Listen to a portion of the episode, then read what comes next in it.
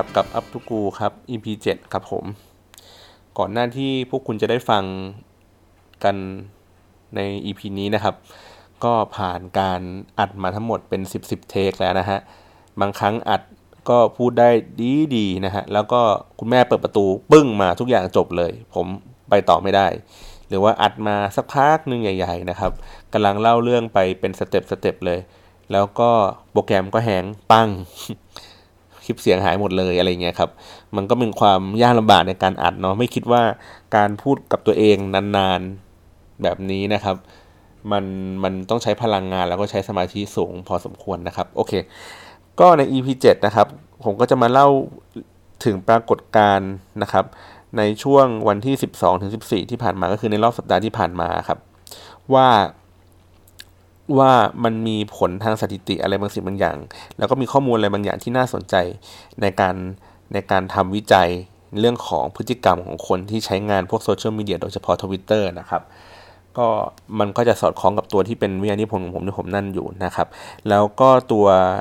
ท้ายๆในช่วงท้ายๆเนี่ยผมอาจจะพูดในเรื่องของการจัดการ crisis management โอ้แหมสำเนียงดีมากเลย crisis management เลย crisis management นะครับ วิธีการจัดการสภาวะวิกฤตบนโลกโซเชียลมีเดียครับว่า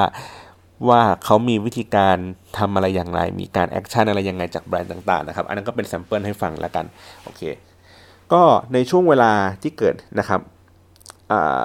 มันมันมีความน่าสนใจของของเหตุการณ์อยู่ก็คือว่ามันเป็นเหตุการณ์ระดับที่มันจะทำให้ผมคือผมตั้งตั้งข้อสมมุติฐานเอาไว้ก่อนเนาะก่อนที่จะมาเริ่มเก็บข้อมูลนะครับ ก็คือ เมื่อเกิดเหตุการณ์อะไรบางสิ่งบางอย่างที่เป็นเหตุการณ์ที่สำคัญมากๆ มีผลกระทบต่อคนทั้งประเทศแบบนี้นะครับ เป็นแบบอีเวนท์ที่สำคัญใหญ่ ๆ มันน่าจะมี conversation ที่มากผิดปกติจากช่วงเวลาเดิมนะครับอ่ามันก็น่าจะเป็นแบบนั้น เพราะฉะนั้นเนี่ยผมก็เลยลองดูว่าเออข้อมูลต่างๆที่จะไปเก็บมาเนี่ยมันตอบกับความเชื่ออันนี้หรือเปล่าว่าเออมันน่าจะมีการพูดที่เยอะขึ้นเนาะและในขณะเดียวกันก็คือว่า ในคำถามเดียวกันว่าการพูดที่เยอะผิดปกติอะมันมันมันมันมันควรจะต้องมีอยู่แล้ว แต่ว่ามากที่สุดเท่าที่เราจะสามารถที่จะพูดกันได้ครับ ในในในทวิตเตอร์ของคนไทยอะมันจะไปแตะไปไปแตะถึงระดับที่เท่าไหร่นะครับจำนวนทวิตมากที่สุดเท่าไหร่ ถึงถึงจะเป็นยอดที่สูงที่สุดของของของทวิตเตอร์ไทยในในเวลานี้นะครับ ถามว่าข้อมูลตัวนี้มีความสำคัญอย่างไรนะครับ ก็คือว่าปกติก็จะมีค่าเฉลี่ยโดยโดยโดยแต่ละวันเนี่ยครับประมาณสักวันละ7จ็ถึงสิล้านทวิตอะไรเงี้ยก็ขึ้นอยู่กับเนื้อหาเรื่องราวหรืออะไรอย่างนี้ว่าไปแต่มันก็จะวิ่งวิ่งกันอยู่ราวๆนี้นะครับ แล้วก็มันก็จะมีตัวแฮชแท็กนะครับ ซึ่งพวกพวกแบรนด์ต่างๆ หรือว่าพวกรายการทีวีเนี่ยเขาจะใช้แฮชแท็กนี้ในการที่จะแบบเน้น เน้นเฉพาะเจาะจงไปว่าเออให้คนพูดถึงเรื่องนี้เรื่องเดียวอยู่นะครับ มันก็จะเหมือนเป็นการแบ่งกลุ่มย่อยๆ จาก conversation ทั้งหมดทั้งมวลประมาณสัก 8 ถึง 10 ล้านนะฮะ แล้วก็แบ่งออกเป็นแฮชแท็กอะไรยังไงเท่าไหร่นะครับ ใน Twitter Trend เองมันก็จะสะท้อนไอตัวแฮชแท็กอันนี้ออกมาที่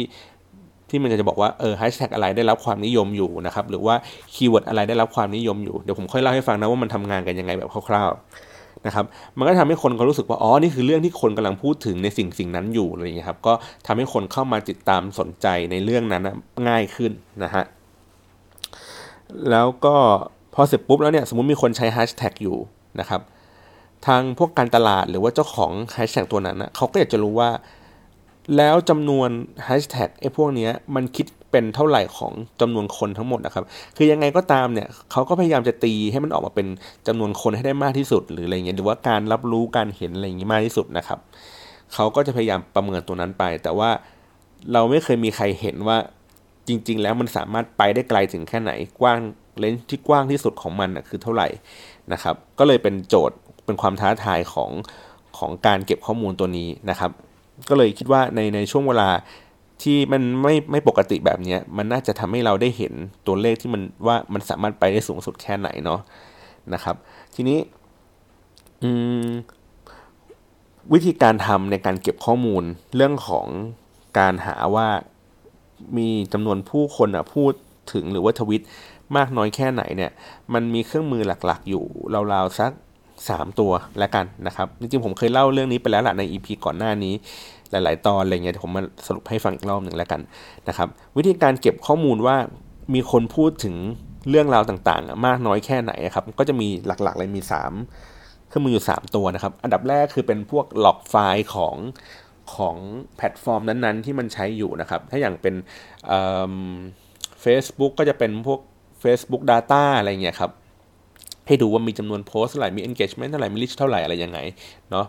ถ้าเป็นของพันทิปมันก็จะดูจำนวนกระทู้อะไรเงี้ยฮะว่ามีกระทู้เท่าไหร่มี user เข้ามาเป็น unique IP เท่าไหร่อะไรอย่างนี้ไปเนาะมันจะเป็นหลอกไฟล์นะครับ ใน Twitter อันนี้อาจจะเน้นหน่อยนะครับ ก็จะดูจากจำนวนทวิตเป็นหลักนะครับจำนวนทวิตทีเนี้ยก็ในตัวข้อมูลที่ผมเอามาจะมาใช้พูดใน EP เนี้ยก็จะเป็นข้อมูลจาก ทวิตเตอร์ at ThaiTrend นะครับเขาก็จะเก็บข้อมูลที่เป็นทวิตเตอร์ภาษาไทยทั้งหมดว่ามีคนไทยได้ใช้ทวิตเตอร์ภาษาไทยจำนวนเท่าไหร่นะครับในในแต่ละนาทีที่ที่มีการทวิตไป ผมก็เลยบอกว่า โดยค่าเฉลี่ยแล้วมันประมาณสักเจ็ดเอ้เจ็ดล้านถึงสิบล้านนะครับ ในแต่ละวันก็คือใช้ข้อมูลจากตัวนี้แหละมาอ้างอิงนะครับ อันนี้คือเป็นเป็นเป็นหลอกไฟล์เนาะอันที่ 2 ก็คือการใช้แฮชแท็กในการค้นหา แบบเฉพาะเจาะจงนะครับ ก็คือว่าเราก็ต้องพิมพ์ตัวแฮชแท็กเข้าไปครับว่าเราจะดูเฉพาะแฮชแท็กอะไรนะฮะแล้วก็ให้ระบบมันไปค้นหาดูนะครับ ผมเคยใช้อยู่ 2 ตัวนะครับ ตัวแรกมันชื่อว่า Keyhole นะครับเอ่อ Keyhole เป็นเป็นเครื่องมือที่เสียตังค์นะครับ ก็พอสมควรอยู่เหมือนกัน แล้วก็เก็บข้อมูลได้ค่อนข้างโอเคนะ แต่ว่าอาจจะ บางครั้งอาจจะมีความงองแงบ้างเล็กน้อยอะไรเงี้ยเพราะว่ามันอาจจะเป็นเรื่องของการไม่ค่อย support ภาษาไทยเท่าไหร่อะไรเงี้ยฮะแล้วก็อีกตัวหนึ่งที่เป็นฟรีหน่อยก็คือเป็น hashtag.org นะครับคือเข้าไปที่เว็บได้เลย แล้วเราก็พิมพ์ hashtag ที่เราต้องการอยากจะหา แล้วมันก็จะทำการหาค้นหามาดู แต่ว่าก็ไม่ support ภาษาไทยอยู่ดีนะ คือหมายถึงว่าคุณพิมพ์ภาษาไทยเข้าไปในช่องเสิร์ชอะครับแล้วคุณก็ทำการค้นหามันก็จะไม่ขึ้นตัวเลขอะไรให้เลยนะครับก็ใช้แฮชแท็กในการค้นก็ได้นะครับ โดยในที่นี้เนี่ยในในในเรื่องราวที่เราจะพูดกันในรอบนี้ผมก็ใช้แฮชแท็กที่ชื่อว่า long live the king นะครับ เพราะว่าไม่สามารถใช้พระจากภาษาไทยได้ที่บอกว่าทรงพระเจริญเงี้ยฮะไม่สามารถใช้ได้ก็เลยใช้ตัวนี้ จริง ๆ แล้วลองเปรียบเทียบกันอยู่2อสตัว ที่แรกจะใช้ว่า King ภูมิพล แล้วก็ใช้อ่า V Love King TH อะไรแบบเนี้ยแต่ว่าจำนวนที่มีมากที่สุดนะครับ ก็จะเป็นตัวที่เป็น long live the king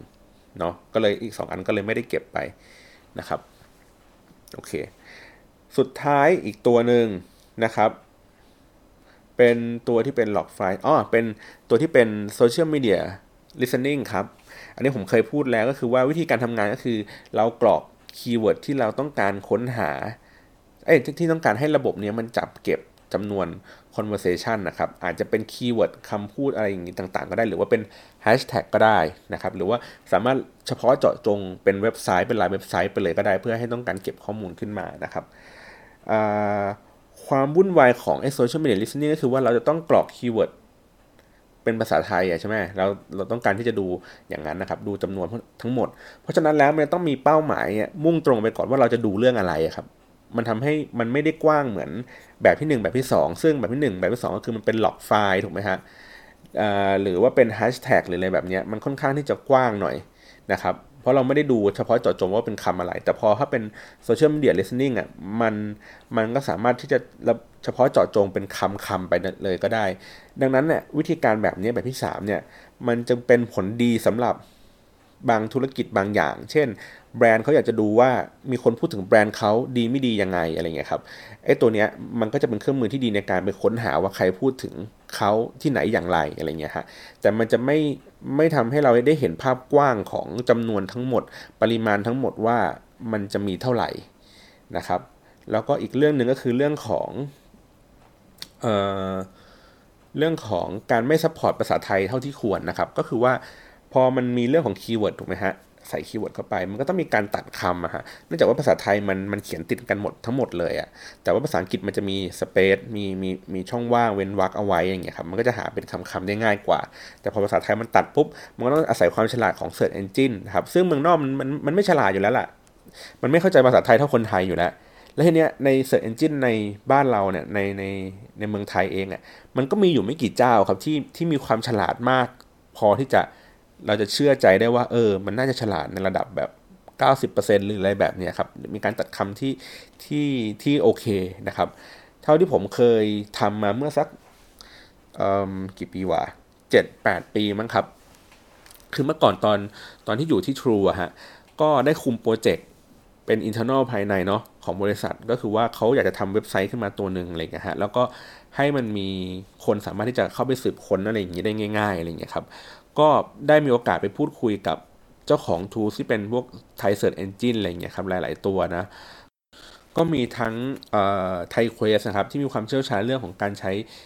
ใช้ Search Engine ที่เป็นภาษาไทย เนื่องจากว่าฐานของเขาเนี่ยเขามาจากการที่เก็บรวบรวมข่าวอะครับ แล้วก็ขายต่อให้กับพวกบริษัทต่างๆนี่ครับเพราะนี้เขาก็ต้องทำการทำสารบัญข่าว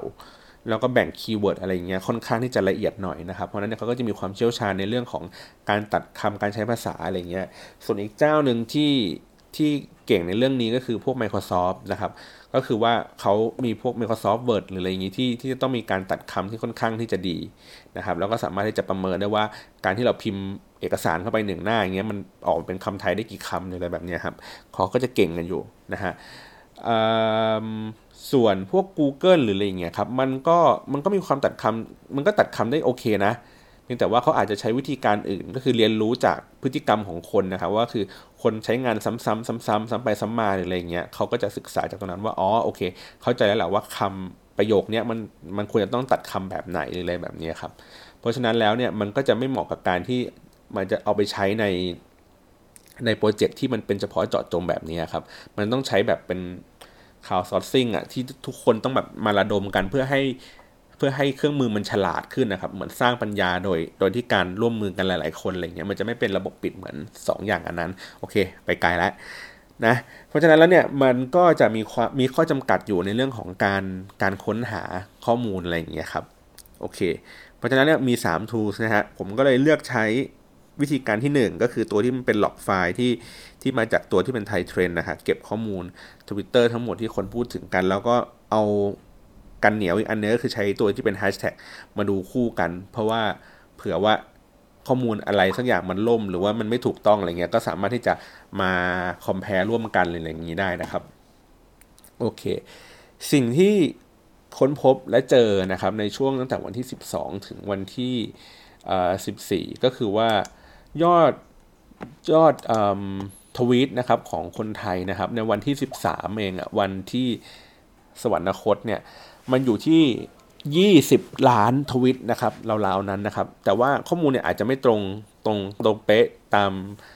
ตามที่ควรจะเป็น เพราะว่ามันมีช่วงหนึ่งที่ Data มันหายไปครับ ช่วงแต่ประมาณสัก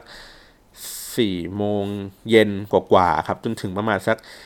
หนึ่งทุ่มเกือบสองทุ่มครับ Data ตัวนี้มันมาไม่ครบนะครับ ทางทางผู้จัดเก็บระบบเนี่ยเขาเขาเขาแจ้งมาว่า Data น่าจะมีปัญหาอยู่ มันก็จะหายไปช่วงหนึ่งนะครับ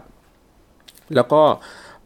วันที่ 14อะก็จะมีคนทวิตอยู่ราวๆสัก 24 ล้านนะครับ ซึ่งมันจะมากกว่าช่วงเวลาปกติ ช่วงเวลาปกติมันอยู่ที่ 7 ถึง 10 ล้านถูกไหมฮะ มากอยู่ประมาณสัก 2 เท่าครับ โดยเฉลี่ยนะฮะ ในวันที่ 14 เนี่ย ผมเมื่อผมเอามาเทียบเป็นเปอร์เซ็นต์แล้วอะ มันมันจะเกิน โดยเฉลี่ยแล้วอะมันจะขึ้นจากช่วงเวลาปกติเราประมาณสัก 300เปอร์เซ็นต์2ถึง300เปอร์เซ็นต์อะไรอย่างเงี้ยครับ โอเค ทีนี้ในวันที่ 13เอ้ data ที่มันหายไปอะครับของของไทเทรนเนี่ย ผมก็เลยเอามาจำลองตัวเลขจากตัวที่เป็น hashtag long live the king นะครับ พอดี hashtag ตัวนี้มันก็ไม่ได้สมบูรณ์อีกเหมือนกันนะครับ เพราะว่ามันมันมีช่วงเวลาหนึ่งที่มันพีคแล้วมันก็หายไป เพราะว่า ถ้าถ้าถ้าเรายังจำกันได้ในทวิตเตอร์เขาก็จะพูดว่า เฮ้ย long live the king มันมันไม่ควรที่จะใช้ เพราะว่าเขาจะสรรเสริญเขาเรียกไงให้กษัตริย์มีอายุยืนนานอะไรเงี้ยครับ แต่ว่าพอเมื่อกษัตริย์สิ้นพระชนแล้วมันไม่ควรที่จะได้ได้ใช้คำนี้แล้วควรจะต้องเปลี่ยนเป็นคำอื่นอะไรเงี้ยครับ แล้วมันก็เลยทำให้ conversation มัน drop หายลงไป มันไม่ได้ลากยาวต่ออะไรเงี้ย อืม เนาะ แต่ว่าเราก็ยังโชคดีนะ ยังได้เก็บในช่วงเวลาที่มันพีที่สุดได้นะครับ ช่วงเวลาที่พีที่สุดของแฮชแท็กอันนี้มันจะอยู่ที่วันที่ 13 ตุลานะครับ ตอนประมาณช่วง 1 ทุ่มจนถึง 2 ทุ่มนะครับ มันวิ่งอยู่ที่ราวๆเอ่อหกหกแสนหกแสนทวิตต่อชั่วโมงนะครับ ก็มากอยู่พอสมควรเนาะแต่ว่าถ้าถามผมว่ามันมากในระดับที่แบบน่ากลัวระดับ ตัวที่เป็นข้อมูลจากไทยเทรนหรือเปล่าเนี่ยระดับ 24 ล้านหรือเปล่าผมว่าระดับ 6 0แสนเนี่ยไม่ค่อยน่ากลัวเท่าไหร่นะ ผมเคยเจอปรากฏการณ์ที่มันเกิน 5 0 0แสนต่อชั่วโมงอะครับ อย่างคือเจอกับตานะ ก็คือเมื่อปีที่แล้วก็คือตัวที่เป็น The Face Thailand Season 2 อันนี้เห็นกับตาว่าในชั่วโมงเดียวมันวิ่งไปเกือบเอ่อประมาณสัก หกแสนหรืออะไรเงี้ยครับคือคือตอนนั้นน่ะดูอะมันไม่ได้อาจจะไม่ได้ขึ้นเป็นรายชั่วโมงครับแต่ผมเคยเห็นว่ามันเป็นขึ้นถึงหนึ่งล้านทวีตอะเพราะฉะนั้นแล้วเนี่ยในเวลาสักประมาณสองชั่วโมงถ้าถึงหนึ่งล้านทวีตอะยังไงมันก็ต้องแบบมีอันใดอันหนึ่งที่มันแตะทะลุห้าแสนอยู่แล้วอะครับแล้วก็อีกอันหนึ่งที่ที่มีคนเคยกล่าวถึงก็คือพวกฮอร์โมนนะครับจำไม่ได้ว่าซีซั่นสองหรือเปล่านะหรือว่าซีซั่นหนึ่งมันก็มียอดทวิตที่มันแตะมากระดับแบบเกิน 5 0 0แสน ต่อชั่วโมงนะครับ แต่ว่าแฮชแท็กอื่นๆเนี่ยในปีนี้อย่าง Hate I Love You หรืออะไรเงี้ยครับ มันมันวิ่งอยู่ราวสองแสนใน EP หนึ่งหรือสองนะผมจำไม่ผิดนะ มันวิ่งอยู่มันสักสองแสนกว่ากว่าสามแสนอะไรเงี้ยครับ ต่อชั่วโมงไม่น่าเกินนั้นนะฮะ มันก็เลยอาจจะยังไม่ถึงเนาะเพราะฉะนั้นแล้วเนี่ยในในหกแสนถามว่าตกใจไหมผมผมค่อนข้างเฉยๆนะ ว่ามันมันน่าจะจริง ๆ แล้วคิดว่ามันอาจจะเพิ่มขึ้นมากกว่านี้ได้อีก ถ้าอย่างที่บอกว่าถ้าไม่มีใครมาขัดว่าเออเฮ้ยแฮชแท็กนี้มันไม่ควรใช้อะไรเงี้ยมันอาจจะวิ่งถึงประมาณ 7 8แสนอะไรอย่างนี้ได้ ซึ่งมันก็จะน่าสนใจเพิ่มขึ้นเนาะทีนี้ผมก็เลยเอาตัวเลข 2 ตัวนี้มาเหมือนลองลองมาจำลองคร่าวๆครับ จริง ๆ ก็ไม่ได้ไม่ได้พูดว่ามันมั่วนะ แต่ว่าเขาเรียกไงลองจำลองว่าดูแนวโน้มครับว่าถ้า 2 อันนี้มันน่าจะสอดคล้องกันก็คือว่าในช่วงเวลาที่คนใช้แฮชแท็กเยอะ มันก็เป็นคงเป็นช่วงเวลาที่คนทวิตเยอะๆเหมือนกันนะครับก็เลยจำลองตัวเลขที่หายไปในช่วงเวลานั้นนะครับ ที่ผมบอกว่าที่มัน Data มีปัญหา ผมคาดการเอาเองนะว่าในช่วงตั้งแต่ตั้งแต่ห้าโมงเย็นนะครับ ช่วงแต่ห้าโมงเย็นจนกระทั่งถึงหนึ่งหนึ่งทุ่มอะมันมีคนทวิตคนไทยอะครับทวิตเกี่ยวกับเรื่องเรื่องพวกนี้ครับ มากถึงหนึ่งล้านทวิต นะฮะต่อชั่วโมงนะครับหนึ่งล้านทวิตแล้วก็น่าจะสูงสุดอยู่ที่ประมาณล้านหกล้านห้าจนถึงล้านหกทวิตต่อชั่วโมงนะครับในช่วงประมาณหนึ่งทุ่มนะครับ อันนี้เป็นตัวเลขประเมินเนาะซึ่งซึ่งมันก็ถ้าเกิดสมมติตัวเลขประเมินในมามาในลักษณะเนี้ยวันที่ 13 เองอะ่ะมันจะวิ่งใกล้ ๆ กับวันที่ 14 เลยก็คือราวๆสัก 24 ล้านใกล้ ๆ กันเนี่ยครับเพียงแต่ว่า ความถี่ความหนาแน่นของวันที่ 13 เองอะ่ะมันจะพีคก็คือช่วงประมาณ5โมงเย็นเป็นต้นไปนะครับ ส่วนวันที่ 14อะมันกระจายออกก็คือว่ามันทำให้เทรนด์ของทั้งวันนะครับ เพิ่มขึ้นโดยเฉลี่ยประมาณ 3 เท่านะครับ แล้วก็แต่ว่าไม่มีช่วงพีคนะวันที่ 14 คือมันเพิ่ม conversation ทั้งทั้งหมดขยายสเกลขึ้นไปอีกนะครับ ซึ่งโดยปกติแล้วอะไอ้ที่เราบอกว่าวันละประมาณ 7 ล้านถึง 10 ล้านทวีตนะครับ มันก็คือ รูปรูปทรงของกราฟอะมันก็คือช่วงช่วงเช้ามืดมันก็จะน้อยถูกไหมฮะช่วงเช้ามันก็จะเพิ่มขึ้นนะครับแล้วก็จะส่งตัวช่วงเช้าก็จะส่งตัวจนกระทั่งถึงประมาณช่วงเย็น5้าโมงเย็นนะครับแล้วห้าโมงเย็นก็จะเพิ่มขึ้นไปอีกนะฮะจนถึงช่วงค่ำค่ำแล้วก็ประมาณสักห้าทุ่มมันก็จะเริ่มมีแนวโน้มที่ลดลงลดลงลดลงลดลงจนกระทั่งถึงเหมือนแตะพื้นอะปุ๊บช่วงประมาณเช้ามืดเหมือนเดิมเป็นอย่างนี้ทุกวันนะครับ ซึ่งวันที่ 14อะ มันก็มีรูปทรงในลักษณะแบบนี้ แต่ว่ามันขยายสเกลสูงขึ้นจากเคอร์ฟปกติประมาณสัก 2 เท่านะครับ ส่วนวันที่ 13 เองอะ่ะมันดีดมันพุ่งแบบเปรี้ยงเลยก็คือช่วงประมาณหนึ่งทุ่มอะฮะมันดีดขึ้นมาค่อนข้างสูง คือสูงมากราวๆสักถ้ามันปกติมันทวิตกันชั่วโมงละประมาณเป็นหมื่น อันนี้ก็คือขึ้นมาเป็นล้านนะครับ เป็นแสนเป็นล้านเดี๋ยวผมขอดูตัวเลขชัดๆก่อนนะ ถ้าโดยปกติแล้วในเวลาที่มันพีที่สุดของแต่ละวันนะครับเขาก็จะทวิตกันราวๆสัก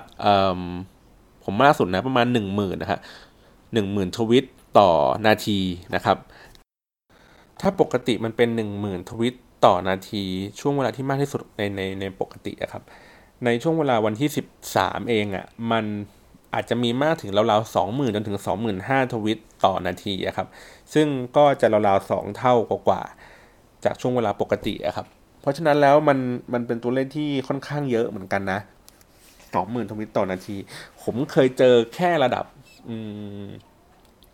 ร้อยทวิตร้อยทวิตมันสักสองร้อยสามร้อยทวิตต่อนาทีครับ เคยมอนิเตอร์ดูอะแล้วก็ดู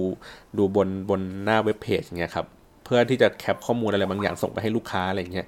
แค่นั้นผมก็อ่านไม่ทันแล้วนะแล้วนึกภาพว่ามันไหลมาแบบเป็นน้ำเงี้ยครับ มันมาทั้งหมดหนึ่งเท่าไหร่นะสองหมื่นห้าถูกไหมครับ ถ้าผมเอาสองหมื่นห้าเนี่ยหารหกสิบอีกทีหนึ่งอะคือต่อวินาทีมันขึ้นเป็นระดับสี่ร้อยอย่างเงี้ยครับไม่มีใครอ่านทันอยู่แล้วอะคือมันเยอะจริง ๆอะเพราะฉะนั้นแล้วถ้าถ้ามันถึงระดับที่สองหมื่นห้าต่อต่อทวิตก็เลยเป็นเรื่องเรื่องที่น่าสนใจอยู่นะว่ามีคนแบบคนไทยใช้ทวิตเตอร์กัน ค่อนข้างที่จะแบบ active อยู่พอสมควรนะครับ ถ้าถ้าเทียบกัน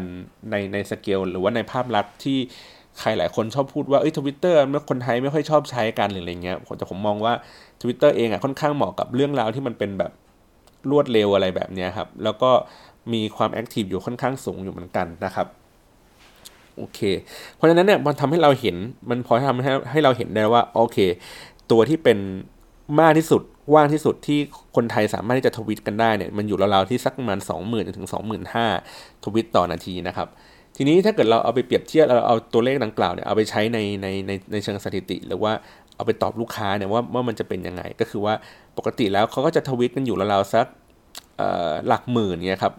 สองหมื่นสามหมื่นหรืออะไรเงี้ยต่อต่อชั่วโมงนะครับเขาก็แค่นี้รายการก็ดีใจแล้วนะ ถ้าเกิดสมมติทำเป็นรายการทีวีนะครับถ้าทวิตติดเทรนอะไรขึ้นมาสักอย่างเขาก็ดีใจกันแหละเพียงแต่ว่าวิธีการติดเทรนในทวิตเตอร์อะมันมันไม่ได้นับแค่จำนวนที่เป็นความถี่จำนวนมากอย่างเดียวเสมอไปอะครับ คือบางครั้งสมมติเวลาเราทำงานกับทวิตเตอร์เองด้วยซ้ำเนี่ยเราต้องคอยภาวนาให้ว่าในวันนั้นวันที่เราต้องการที่จะปล่อยแคมเปญอะไรบางอย่างอะไม่ให้เกิดคอนเสิร์ตเกาหลี ไม่ให้เกิดดราม่าใหญ่ ๆ อะไรเงี้ยครับ อย่างเช่นเมื่อสักประมาณสัปดาห์ที่แล้ววันเสาร์อาทิตย์หรืออะไรเงี้ยครับ ก็คือโอเคในสัปดาห์นั้นอาจจะไม่มีคอนเสิร์ตเกาหลี มันก็เลยทำให้คนไทยอาจจะไม่ได้ใช้แฮชแท็กอะไรที่เป็นคอนเสิร์ตเกาหลีเยอะนักอะไรเงี้ย แล้วก็ปรากฏว่าโอเคไม่มีแล้วเอ้ยอยู่ก็มีดราม่าอะไรนะกอล์ฟขวัญขวัญกอล์ฟโผล่ขึ้นมาปุ๊บโอเคกลบทุกอย่างหายหมดเลยอะไรเงี้ยครับ มันก็มันเหมือนแบบมันเป็นการแย่งแย่งจำนวนกลุ่มคนให้ที่ให้ความสนใจกับในเรื่องอะไรบางสิ่งบางอย่างอะไรเงี้ยครับเพราะฉะนั้นแล้วเนี่ยเอ่อมันก็จะเป็นตัวเลขที่ดีว่า ถ้าสมมติคุณจะทำอะไรขึ้นมาสักอย่างหนึ่งอะแล้วคุณอยากจะให้มันติดเทรนด์นะครับหรือให้คนพูดถึงเยอะๆคุณต้องทำในวอลลุ่มเท่าไหร่ หรือว่าคิดเกันเป็นกี่เปอร์เซ็นต์ของจำนวน conversation ณขนาดนั้นที่มันเกิดขึ้นนะครับ มันก็จะเป็นค่า benchmark ที่ดีในการที่สมมติว่าแบรนด์เขาอยากจะทำแคมเปญไวรัลขึ้นมาสักตัวหนึ่งถูกไหมฮะ แล้วเขาก็ไปพูดกับเอเจนซี่ได้ว่า เฮ้ย ผมอยากจะได้ conversation ที่มันเกิดขึ้นราวๆเท่านี้ต่อนาทีหรืออะไรเงี้ย ซึ่งมันน่าจะเพียงพอสำหรับการที่ทำให้เกิดไวรัลหรือการพูดต่อกันไปเรื่อยๆ แต่ถ้าเกิดว่า conversation มันไม่ถึงขั้นนี้ครับ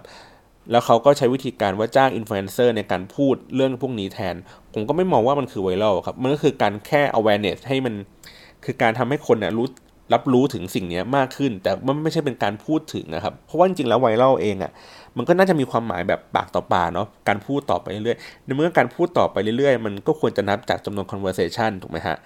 มันไม่ควรที่จะนับจาก reach อืมผมก็เลยมีความ มีความคิดที่ขัดแย้งกันกันในเรื่องนี้ เพราะฉะนั้นแล้วเนี่ยถ้าได้ตัวเลขที่เป็นจำนวนทวิตเตอร์ที่มันเป็นจำนวนที่สูงสูงมามามากพอเนี่ยก็จะทำให้พอที่จะเข้าใจได้ว่าอ๋อไวรัลถ้าเราจะต้องการจะให้มัน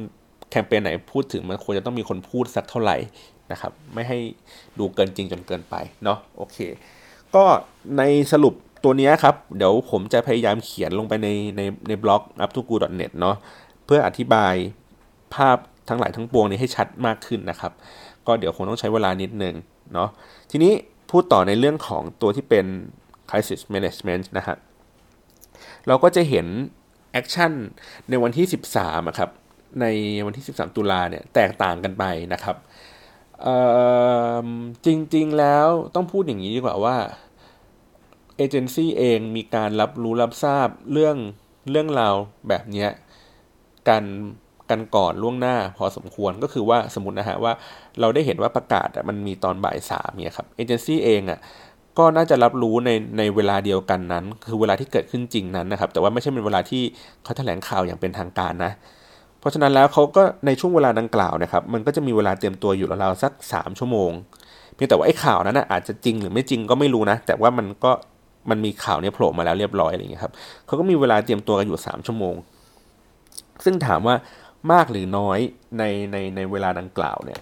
ผมมองว่ามันเป็นเวลาที่น้อยมากๆเลยครับสามชั่วโมงทำอะไรไม่ได้เลยทำอะไรไม่ได้เลยคือว่าหนึ่งคือเราไม่สามารถที่จะแจ้งข่าวให้กับลูกค้าได้ว่า เฮ้ย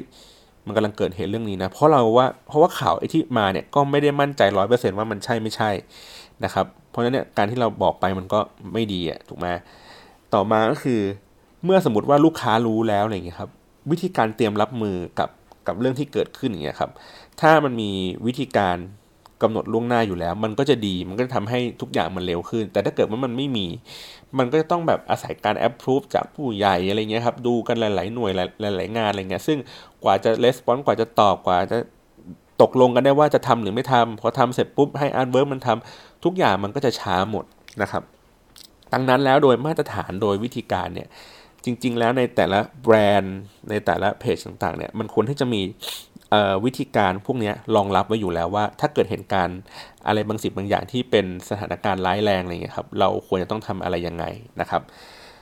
ก็ควรจะต้องมีการวางแผนก่อนอะอะแต่ทีนี้ถามว่าถ้าเกิดวางแผนแล้วเนี่ยขั้นตอนมันจะมีอะไรบ้างนะครับคร่าวๆเลยก็คือเมื่อเมื่อมีการวางแผนแล้วเราต้องแยกสถานการณ์นะครับ ให้ออกมาก่อนว่า เรื่องราวต่างๆเนี่ยมันจะเป็นสถานการณ์ในระดับไหนนะครับถ้าสมมติว่าเป็นระดับสีเขียวก็คือแค่อาจจะเป็นแค่คนเข้ามาคอมเพลนคนเข้ามาร้องเรียนเฉยๆอะไรเงี้ยครับไม่ใช่เป็นเรื่องที่ใหญ่โตอะไรมากก็โอเคก็เป็นสีเขียวไปนะครับสีเหลืองๆหน่อย ก็เริ่มจะดูมีแนวโน้มแล้วนะครับ อาจจะเป็นเรื่องของการแบบคอมเพลนที่รุนแรงขึ้นเรื่อยๆหรืออะไรอย่างเงี้ยครับสีแดงอาจจะเป็นเรื่องของแบบวิกฤตเลย ว่ามีคนโจมตีแบรนด์สมมุตินะฮะถ้าโดยปกติแล้วก็คือว่า เอาไปโพสต์พันทิปเรื่องมันถึงจ่าถึงเจี๊ยบแล้วหรืออะไรเงี้ยครับมันเป็นเรื่องแดงถึงสื่อมวลชนที่เป็นแบบหนังสือพิมพ์แล้วอะไรเงี้ยมันก็จะเป็นเรื่องที่แดงนะฮะถ้าเกิดสมมติเอาเอาเอาลักษณะแบบนี้มาเทียบเคียงกันกับสถานการณ์บ้านเมืองหรืออะไรเงี้ยครับเรื่องแดงอาจจะเป็นเรื่องของการแบบสิ้นพระชนหรือว่าเรื่อง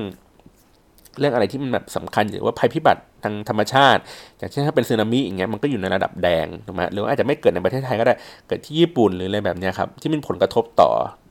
คนในวงกว้างมากๆอะมันก็จะเป็นอยู่ในเลเวลแดงก็คือว่าเออจะต้องมีการจัดการอะไรบางสิ่งบางอย่างนะครับ ก็แล้วค่อยๆลดหลั่นกันไป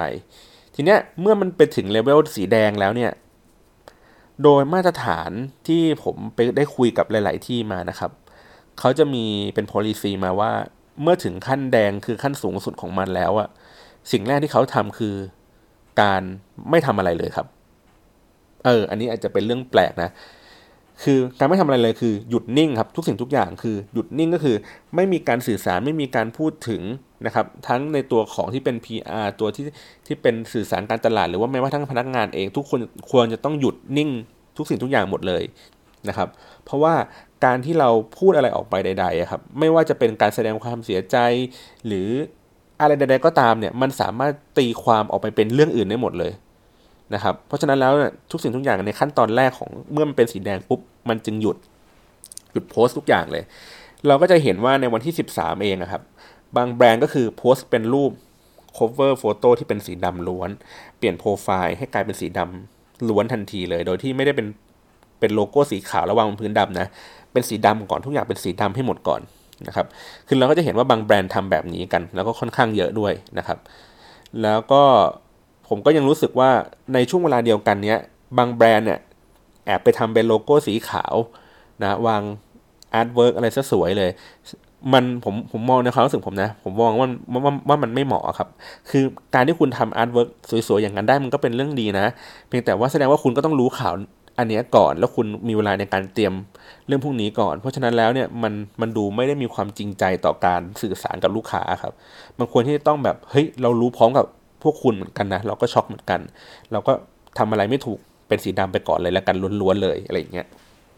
อืมพอสมมติเขาเป็นสีดำปุ๊บอาจจะใช้เวลาอีกสักระยะหนึ่งอันนี้ก็ไม่ไม่ไม่ได้จำกัดนะว่าจะใช้เวลาทำเท่าไหร่ เพื่อออกแถลงการออกข่าวหรืออะไรบางสิ่งบางอย่างมา เพื่อบอกว่าเฮ้ยเราได้รับรู้รับทราบเรื่องนี้แล้ว เราขอแสดงความเสียใจหรือว่าเราจะทำอะไรใด ๆ ก็ตามอะไรเงี้ยครับ เพิ่มขึ้นมาอีกหนึ่งตัวเพื่อเพื่อไม่ให้ คนอ่านเขารู้สึกว่าเฮ้ยมันหยุดทุกอย่างแล้วไม่มีใครทำอะไรต่ออะไรเงี้ยครับ ซึ่งในเคสเนี้ยมันก็บางแบรนด์ก็เอาไปใช้ใช้ผิดวิธีครับ อย่างที่ผมได้ยินมาก็คือว่าตัวที่เป็นอเดอเดลันนิ่งมั้งครับ ถ้าผมจำไม่ผิดนะ อยู่ๆเขาเขาสร้างอีเวนต์อันนี้ขึ้นมาใช่ไหมฮะ ทีแรกเขาก็กะว่าเขาจะจัดงานวันเสาร์อาทิตย์นี้หรืออะไรเงี้ยครับ หรือว่าสักสักช่วงเวลาหนึ่งอาจจะสักเดือนหน้าหรืออะไรเงี้ยครับ แล้วพอเขาเกิดเหตุนี้ปุ๊บ สิ่งที่เขาทำก็คือเขาลบอีเวนต์นี้ออก พอลบอีเวนต์นี้ออกปุ๊บ มันเลยทำให้เฮ้ย แล้วไอ้คนที่จ่ายตังค์ไปแล้วที่เขาซื้อไปแล้วเขาจะทำยังไงวะ อยู่ๆลบอีเวนต์นี้หายไปโดยที่ไม่มีการตอบว่า เฮ้ย เราได้ทำการยกเลิกหรืออะไรเงี้ยครับ ตัดหายทุกอย่างไปหมดเลย คนก็มีความแบบร้อนรนใจ แล้วก็กลัวแบบว่า เฮ้ย เขาจะได้เงินคืนไหมก็เข้าไปในเพจไปถล่มหรืออะไรอย่างนี้กันไปนะครับ เพราะฉะนั้นแล้วเนี่ย การที่เราหยุด เพราะฉะนั้นแล้วการหยุดเฉยๆนะครับ มันก็ต้องควรจะต้องดูความเหมาะสมว่า หยุดในลักษณะแบบไหน ไม่ใช่ว่าหยุดแบบลบมันออกนะ แต่ว่าหยุดก็คือไม่สื่อสารอะไรทุกอย่างยังคงไว้อยู่อย่างนั้น ก็ใช้เวลาอิสระยะในการคิด แล้วก็ดูว่าเราจะสื่อสารออกไปยังไงดูมูดเอนโทนของผู้คนว่าจะเป็นยังไงต่อไปอะไรเงี้ยครับ อันนี้คือคร่าวๆว่าในในสภาวะวิกฤตเขาจะมีแบบนี้แต่ว่าจริง ๆ แล้วอะในแต่ละแบรนด์ในแต่ละบริษัทเองอะมันควรที่จะต้องคิดถึงเรื่องนี้ตลอดเวลาครับเพราะว่ามัน มันสามารถเกิดเหตุความซวยนี้เกิดขึ้นได้ตลอดเวลาอยู่แล้วถ้าเกิดมีการรับมือกัน เหมือนอารมณ์เหมือน คุณไปตามออฟฟิศแล้วเขามีซ้อมหนีไฟอะครับ คือมันไม่มีใครอยากให้ไฟมันไหม้ออฟฟิศตัวเองอะถูกไหมแต่ว่าถ้าเกิดเรามีการเตรียมพร้อมให้คนแบบรับมือกับเออว่าจะออกทางไหนช่องทางไหนจะレスปอนอะไรยังไงเนี่ย มันก็จะทำให้คนเขามีมีทักษะมีความสามารถในการรับมือกับเรื่องพวกนี้ได้ง่ายขึ้นนะครับ ก็เอ่อ จริง ๆ แล้วลองลองย้อนกลับไปดูตามเพจอะไรพวกนี้ก็ได้ครับวันที่ 13 ว่าในแต่ละเพจเขาทาอะไรกันนะครับ แล้วก็อ๋ออีกเรื่องหนึ่งก็คือ วันที่ 13 เนี่ย จนถึงวันที่ 14อะครับ มันบางคือ Facebook ประกาศว่าไม่ของงดรันแอดนะครับรันแอดแบบ เหมือนแบบปิดทั้งหมดเลยไม่ว่าแบรนด์ไหนเขาจะซื้ออะไรยังไงก็ตามซื้อหรือว่าซื้อรายย่อยเนี่ยก็ตามเขาจะไม่รันให้เลยนะครับเขาจะไม่ขึ้นในหน้า New Feed ให้เลย ซึ่งผมผมก็เลยมองว่าขนาด Facebook เองเนี่ยฮะก็ยังレスปอนส์แบบนี้ก็คือว่าหยุดทำทุกสิ่งทุกอย่างแม้กระทั่งว่า มันก็ไม่ได้อาจมีผลกระทบอะไรใดๆก็ตาม แต่เขาก็มีความเป็นห่วงเป็นใยอะไรเงี้ยเขาก็อะหยุดทุกอย่างนะครับแล้วก็หลาย ๆ แบรนด์ก็หยุดซื้อโฆษณาหมายถึงว่า แม้ว่าระบบนี้มันอาจจะ run อยู่ หรือว่าซื้อค้างเอาไว้แล้วตั้งนานแล้วอะไรเงี้ยครับ แต่ว่าพอมันเกิดเหตุนี้ปุ๊บเขาก็ถอนโฆษณาอันนั้นออกมาเลยทันที หรือว่าสั่งเอเจนซี่ให้หยุด run ไม่ต้องไม่ต้องไม่ต้องให้โฆษณาปรากฏในที่ใดเลยก็ตามอะไรเงี้ยครับ เราก็จะเห็นปรากฏการณ์นี้ในในพวกบิลบอร์ดเห็นไหมฮะ ปกติมันก็ต้องควรจะต้องมีภาพอะไรโผล่ขึ้นมาเป็นโฆษณาใช่ไหมฮะนี่ก็หยุด pause ทุกอย่าง แล้วก็เป็นภาพดำแช่ไว้เลยแบบนี้นะฮะเพราะฉะนั้นแล้วมันก็เป็นกรณีศึกษาของของเรื่องของการการรับมือกับสถานการณ์ที่มันไม่ปกติอะครับว่าในแต่ละแบรนด์ในการสื่อสารอะไรเงี้ยเขาทำยังไงกัน โดยเฉพาะโซเชียลมีเดียเองเขาก็ดูมีพฤติกรรมที่มันสอดคล้องกับสิ่งนี้นะครับ ก็ในในสัปดาห์ที่ผ่านมาเนี่ยครับ นอกเหนือจากอย่างที่บอกว่า crisis management ว่าเขาจัดการยังไงแล้ว แล้วก็เรื่องของของ Data ต่างๆเนี่ยครับมันก็จะมีความน่าสนใจในเรื่องของพฤติกรรมของผู้คนในเรื่องของว่าผู้คนพูดถึงเรื่องอะไรอะไรเงี้ยครับ ก็คือจะเป็นเรื่องของปลีกย่อยไปก็คือต้องทำเป็นตัวที่เป็นคอนเทนต์อนาลิซ์นะครับเป็นการวิเคราะห์ว่าในช่วงเวลาดังกล่าวเนี่ยในช่วงวันที่ 12 13 14เนี่ยคนพูดถึงเรื่องของอะไรมากน้อยแค่ไหน เช่นในวันที่ 10 13เนี่ยครับก็อาจจะพูดถึงเรื่องของอพระราชกรณียกิจอะไรเงี้ยที่เคยทำก็ค่อนข้างที่จะเยอะความประทับใจที่เรามีต่อต่อในหลวงอะไรเงี้ยครับผสมผสมกับความโศกเศร้าเสียใจอะไรเงี้ยครับมันจะมี คอนเทนต์ก็จะมีอยู่เท่าไหร่เนี่ยผมผมผมยังไม่สามารถที่จะมานั่งอ่านในทุกในทุก conversation ได้หมดนะ เพราะว่าอย่างที่บอกคือในเมื่อถ้ามันมีระดับหนึ่งล้านทวิตต่อชั่วโมงเนี่ยครับผมคงไม่สามารถที่จะมานั่งวิเคราะห์คอนเทนต์ได้ว่าโดยทั้งหมดแล้วในหนึ่งล้าน อันนั้นมันประกอบไปด้วยความโศกเศร้าเสียใจเท่าไหร่กี่เปอร์เซ็นต์อะไรเงี้ยซึ่งแต่ถ้าเกิดมีใครทำอะมันก็จะดีมากๆเลยนะ มันก็จะทำให้เห็นว่าในช่วงเวลาดังกล่าวเนี่ยคนไทยกำลังคิดและรู้สึกอย่างไรอยู่อะไรเงี้ยครับ มันก็เป็นข้อมูลที่น่าสนใจนะแล้วก็วันที่ 14อะไรเงี้ยครับ คนได้ทุเลาความโศกเศร้าเสียใจนั้น หรือว่าเพิ่มความโศกเศร้าเสียใจนั้นมากขึ้นนะครับ แล้วก็คนสื่อสารกับเรื่องราวที่เกิดขึ้นอย่างไรสื่อสารความรู้สึกอย่างไรอะไรเงี้ยครับซึ่งมันก็คงเป็นถ้าเป็นมีนิพนธ์ปอโทใช่ป่ะมันก็คงเป็นแบบเขียนคำทิ้งท้ายเอาไว้ว่าเออถ้าเกิดใครจะเอาวิทยานิพนธ์นี้ไปทำต่ออะไรเงี้ยมันก็ควรที่จะทำเรื่องนี้ผสมเข้าไปด้วยอะไรเงี้ยครับ ก็ผมไม่ได้มองว่ามันคือความสนุกในการทำข้อมูลตัวนี้จริง ๆ ก็ไม่ได้อยากจะทำเรื่องเรื่องที่มันต้องโศกเศร้าเสียใจกันขนาดนี้เท่าไหร่นะครับเพียงแต่ว่าผมแค่มองว่ามันควรจะเป็นข้อมูลที่เป็นประโยชน์ในเชิงวิชาการนะครับ แล้วก็มันสามารถที่จะนำไปใช้อ้างอิง เพื่อพัฒนาปรับปรุงในคนในวงการนี้ให้ให้ให้มากขึ้นนะครับ ก็ขอขอบคุณ Twitter ไทยเทรนเอาไว้นะที่นี้ในในเรื่องของข้อมูลนะครับ แล้วก็ตัวที่เป็นเว็บไซต์ที่เป็น hashtag org นะครับที่ที่เราสามารถเข้าไปดูข้อมูลได้ฟรีๆเลยนะครับ แล้วก็ผมก็จะอย่างที่บอกก็คือเขียนเขียนบล็อกแล้ว แล้วก็จะเอาเรื่องราวต่างๆ เนี่ยไปลงในวิทยานิพนธ์อีกทีหนึ่งแล้วก็ถ้ามันเสร็จเป็นเล่มอะไรยังไงเมื่อไหร่ หรือว่ามีอะไรเกี่ยวข้องอะไรยังไงนะผมจะมาเผยแพร่ให้ฟังกันอีกทีหนึ่งนะ จริงๆ อยากให้มันเป็นความรู้ในเชิงกว้างๆ เพื่อให้คนเขาได้พูดคุยได้ถกเถียงกัน แล้วก็ได้นำไอ้ตัวเลขนี้เอาไปใช้พัฒนาค่ามาตรฐานอะไรบางสิ่งบางอย่าง เพื่อทำให้ให้มันดีขึ้นกว่านี้ไม่ให้มันคลุมเครือกว่านี้ในวงการของโซเชียลมีเดียนะครับ โอเค วันนี้ขอบคุณสำหรับการรับฟังมากเลยครับ เสียงท้ายๆเริ่มแห้งไปแล้วยังไงใครอยากจะรู้เรื่องอะไรอีก คอมเมนต์มาด้านล่างได้เลยนะครับ วันนี้ขอบคุณมากครับ สวัสดีครับ